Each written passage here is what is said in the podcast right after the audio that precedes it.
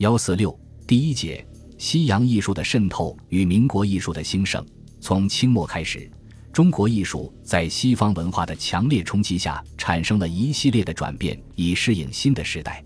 不论是音乐、舞蹈，还是绘画、工艺、建筑、戏曲等，都在西方艺术的影响下发生了变革。进入民国之后，这种影响更为加剧。西洋艺术对民国时期中国艺术的影响，主要表现在三个方面：首先是西洋艺术的直接引进，如电影、现代话剧、西洋绘画、西洋音乐、摄影等；其次是中国传统艺术在西洋艺术的影响之下而产生变异，如在音乐、中国画、工艺、建筑和戏剧等方面；最后是西洋艺术的本土化，如在油画、音乐等领域。而一些独特的中国传统艺术，如书法、篆刻等，也在新的形势之下获得了很大的发展。西洋艺术的引进经历了一个复杂的过程。在晚清，主要是二十世纪的头十年，中国人对西方艺术的学习变得积极主动，大批学生出国学习。辛亥革命之后，这些学生大都学成回国，不仅带回了与中国传统艺术截然不同的西方艺术。而且促进了新一轮留学热潮。与引进西方艺术同时，西方的艺术教育制度也被移植到中国，西方艺术理论被大量介绍进来，既促进了中国艺术家对西方艺术的理解吸收，也促进了在西方艺术理论影响和指导之下的中国艺术和艺术史研究。与此相适应，各种艺术组织和专门的研究机构也纷纷诞生。掀起了一轮又一轮的艺术高潮，尽管这种引进和吸收针砚杂糅、泥沙俱下，但它仍然有力地促进了民国艺术的兴盛和繁荣。在清末社会政治的大变革时代，音乐最得风气之先，学校课程便增加了乐歌一课。但到民国以后，乐歌课才为人们所普遍重视，并于1922年改称为音乐。民国初期时，推进西方音乐在中国的传播起了巨大推动作用的是当时各大学的音乐课堂，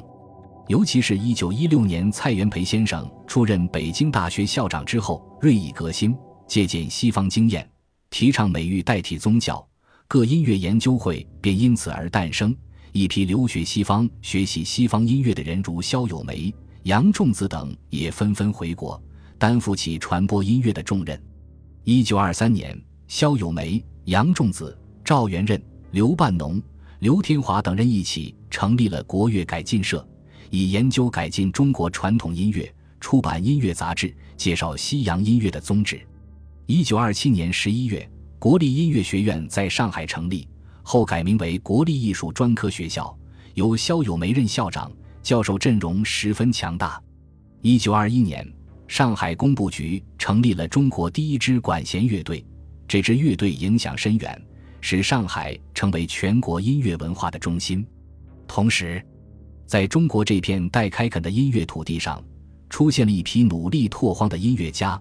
他们有的从事音乐教育，有的研究中西音乐理论，有的填词谱曲，有的编辑音乐教材，有的出版音乐专著，一时之间群星璀璨。一九二七年。中国第一家新兴的音乐出版社——北平中华乐社成立，适应新时代的中小学音乐教材被编辑出版，从而极大地促进了音乐教育的普及。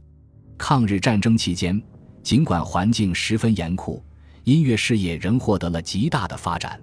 不仅优秀的音乐作品大量涌现，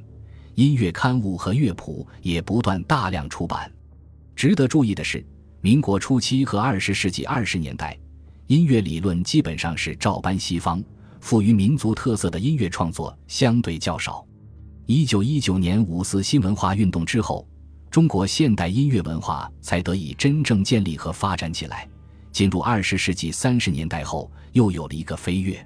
虽然在音乐的演奏方式、乐器等方面仍然以西洋化的方式为主，但作品的精神实质已经完全中国化。同时，以刘天华为代表的民族音乐大师，通过顽强的努力，为传统民族音乐在乐坛争得了一席之地。以马思聪、聂耳、冼星海等人为代表的音乐家，很好的完成了西洋器乐创作的民族化。绘画艺术自清末以来，受西洋艺术的影响日益明显。辛亥革命之后，在蔡元培先生的倡导之下，绘画教育更加受到重视，培养专门绘画人才的学校也相继设立。西洋绘画在这些学校中占据了主导地位。传统的中国画主要靠一些著名的民间绘画组织，如上海的海上提金馆、金石书画会等来维持和发展。二十世纪二十年代以后，又形成中西绘画并重的局面。三十年代之后的画家约可分为三类：第一类是严守西洋绘画传统技法的西洋派画家，如阎文良、潘玉良、梁鼎铭等；第二类是严守中国画传统技法的画家。如陈师曾、齐白石、张大千等，第三类画家则致力于中西绘画的相结合，其代表人物有岭南三杰高剑父、高奇峰、陈树人和徐悲鸿、刘海粟、林风眠等。刘海粟、徐悲鸿等早年均以西画为主，晚年则实现了向中国绘画艺术的回归。中国的电影业在早期纯粹为舶来品。从电影传入中国之后不久，中国人便开始尝试拍摄自己的影片。二十世纪二十年代之后，电影业逐步实现了本土化，其艺术技巧日臻成熟。三十年代以后，便拍出了许多优秀的故事影片，并为以后培养了大批电影人才。进入民国以后，戏剧也产生了巨大的变化，表演方法、音乐。舞台设计等都日趋革新，随着改革的浪潮，新剧本不断创作，并吸引了大批观众。梅兰芳、程砚秋等还多次出国表演，向国外观众展示京剧的魅力，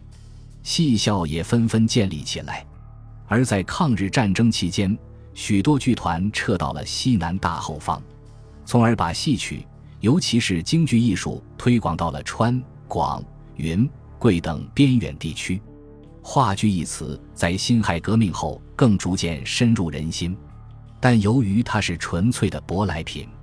明初的话剧在艺术上极不成熟，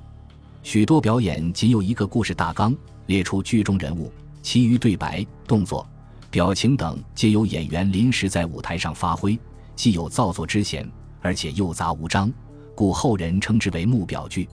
因当时文明一词盛行。故这一类演出后，又皆冠以文明戏之名，各种演出剧社也纷纷成立，使文明戏几乎遍及全国各个城市。中国早期话剧也多与之混淆。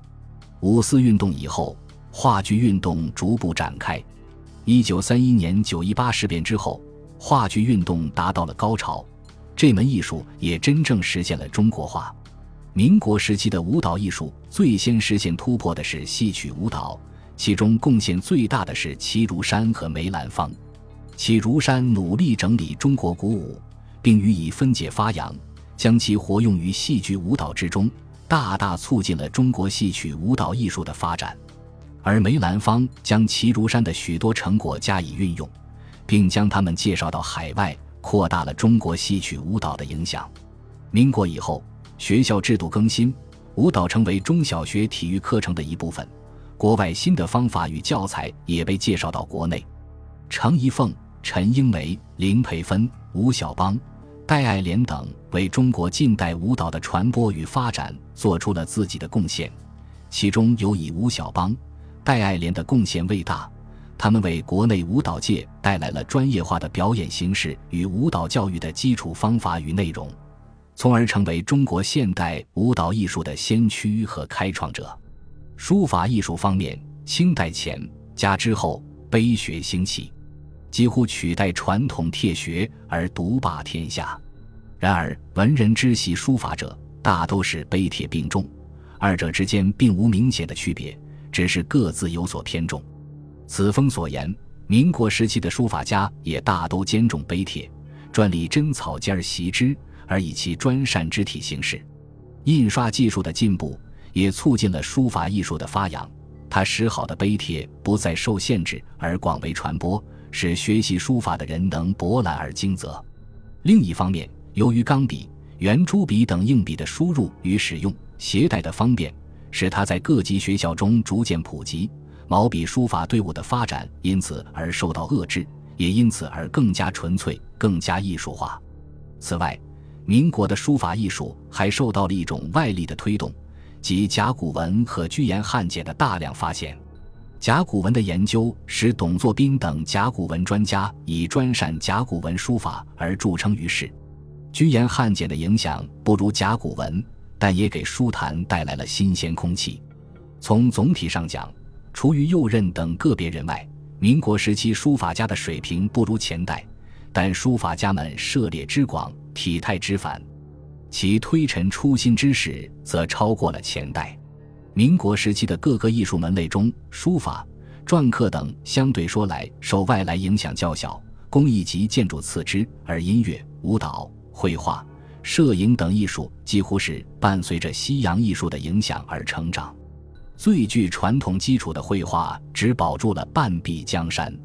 西洋艺术在中国的引进和发展虽然取得了巨大的成功，但对中国近代艺术产生巨大的、更为深远的影响的，还是西方艺术精神以及建立、培养此种精神的艺术教育制度和发展模式。辛亥革命之前，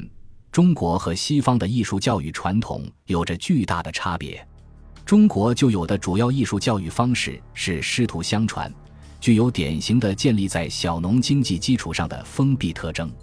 在绘画领域，普通的画师作为一个行当中人，并没有什么社会地位，徒弟的所有艺术知识主要靠从师傅那里获得。只有文人画家有较高的社会地位，他们艺术成就的取得，除了自己有较高的文化修养可以自修之外，学艺的过程仍然带有家传和师徒相授的性质。二十世纪之后，随着新式学校的兴起，艺术教育开始进入中国的学校教育系统，极大地推动了艺术教育的普及。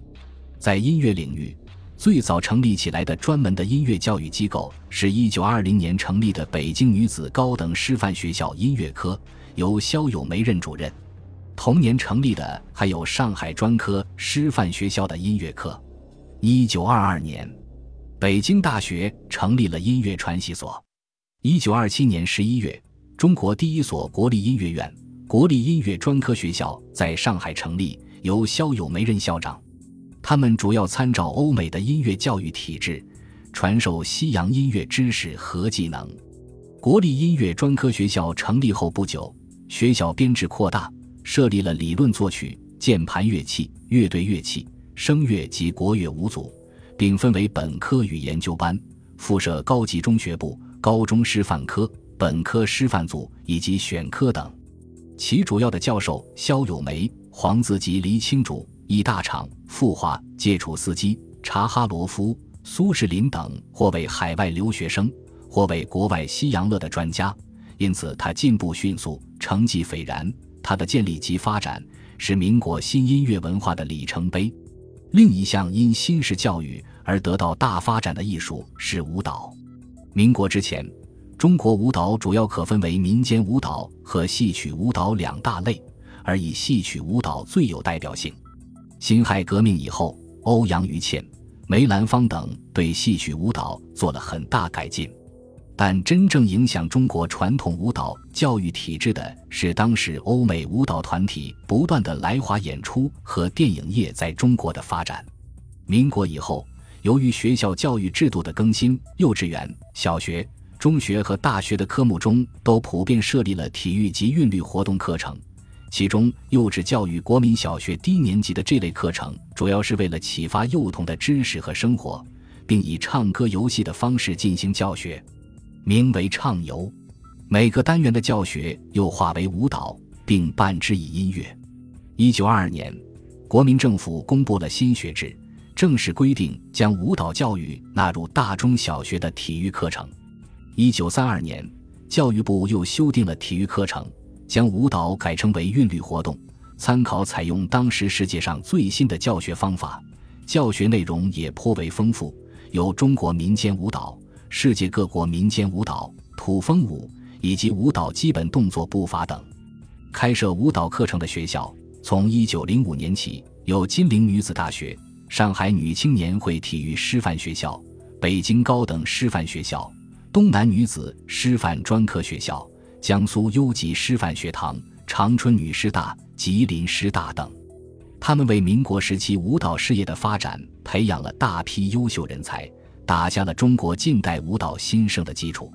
这一时期为舞蹈教育事业做出突出贡献的有程一凤、陈英梅、于石冰兰、于子玉、高子、林佩芬、于淑芬、吴晓邦、戴爱莲等人。二十世纪二十年代以后，舞蹈研究机构也纷纷建立。其中最著名的是1931年吴晓邦在上海设立的小邦舞蹈研究所。吴晓邦和戴爱莲在国外接受过专门的舞蹈教育，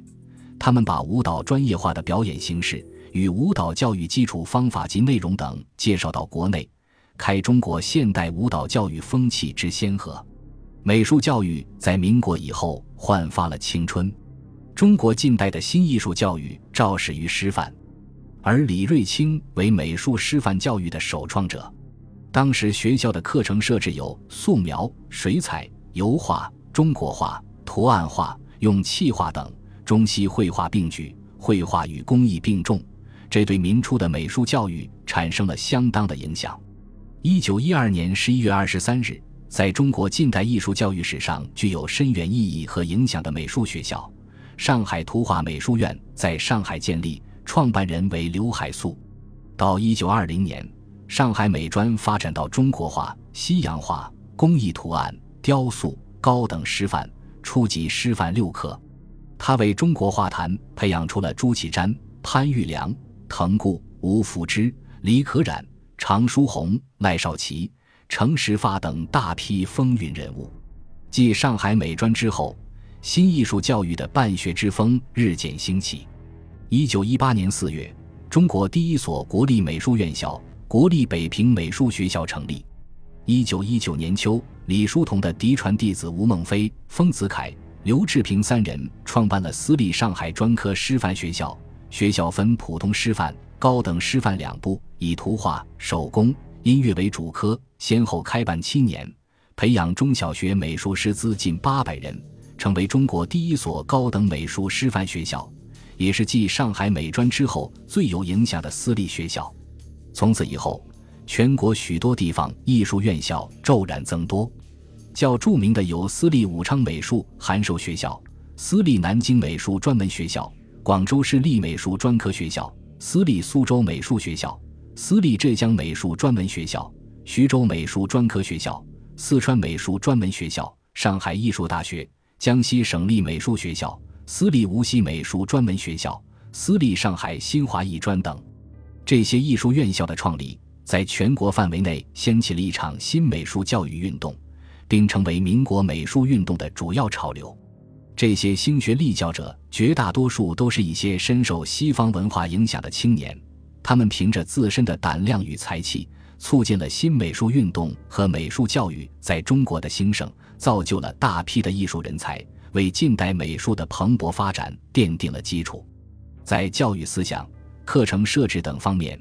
他们受欧美和日本现代艺术教育的影响，标新立异，各执其着，大胆的吸收和引进国外的新艺术教育思想和教学体系，从而打破了封建传统师徒相传的陈规旧习和人才危机的衰败局面。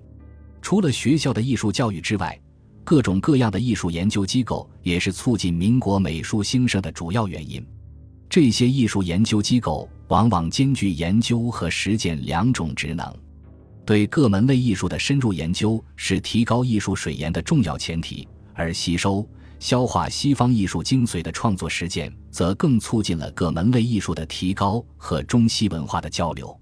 在戏剧艺术领域，许多团体如田汉的南国社等。便兼具研究和表演的性质，在音乐艺术领域，北京大学音乐研究会等也是成绩斐然。但总的来说，音乐方面的专门研究机构在民国时期还显得较少，不够发达；而在美术领域，情景却大不相同。书画社于民间发起，肇始于上海，也首先兴盛于上海。早在清末，小蓬莱书画会。平远山房等社团便名震一时，民国以后，美术社团纷纷成立，研究与创作兼顾。民国初期著名的美术社团主要有东方画社、天马画会、晨光画会、苏州美术会、中国化学研究会、艺术社、北京大学画法研究会等。社团的兴盛是美术家们群体意识觉醒的标志，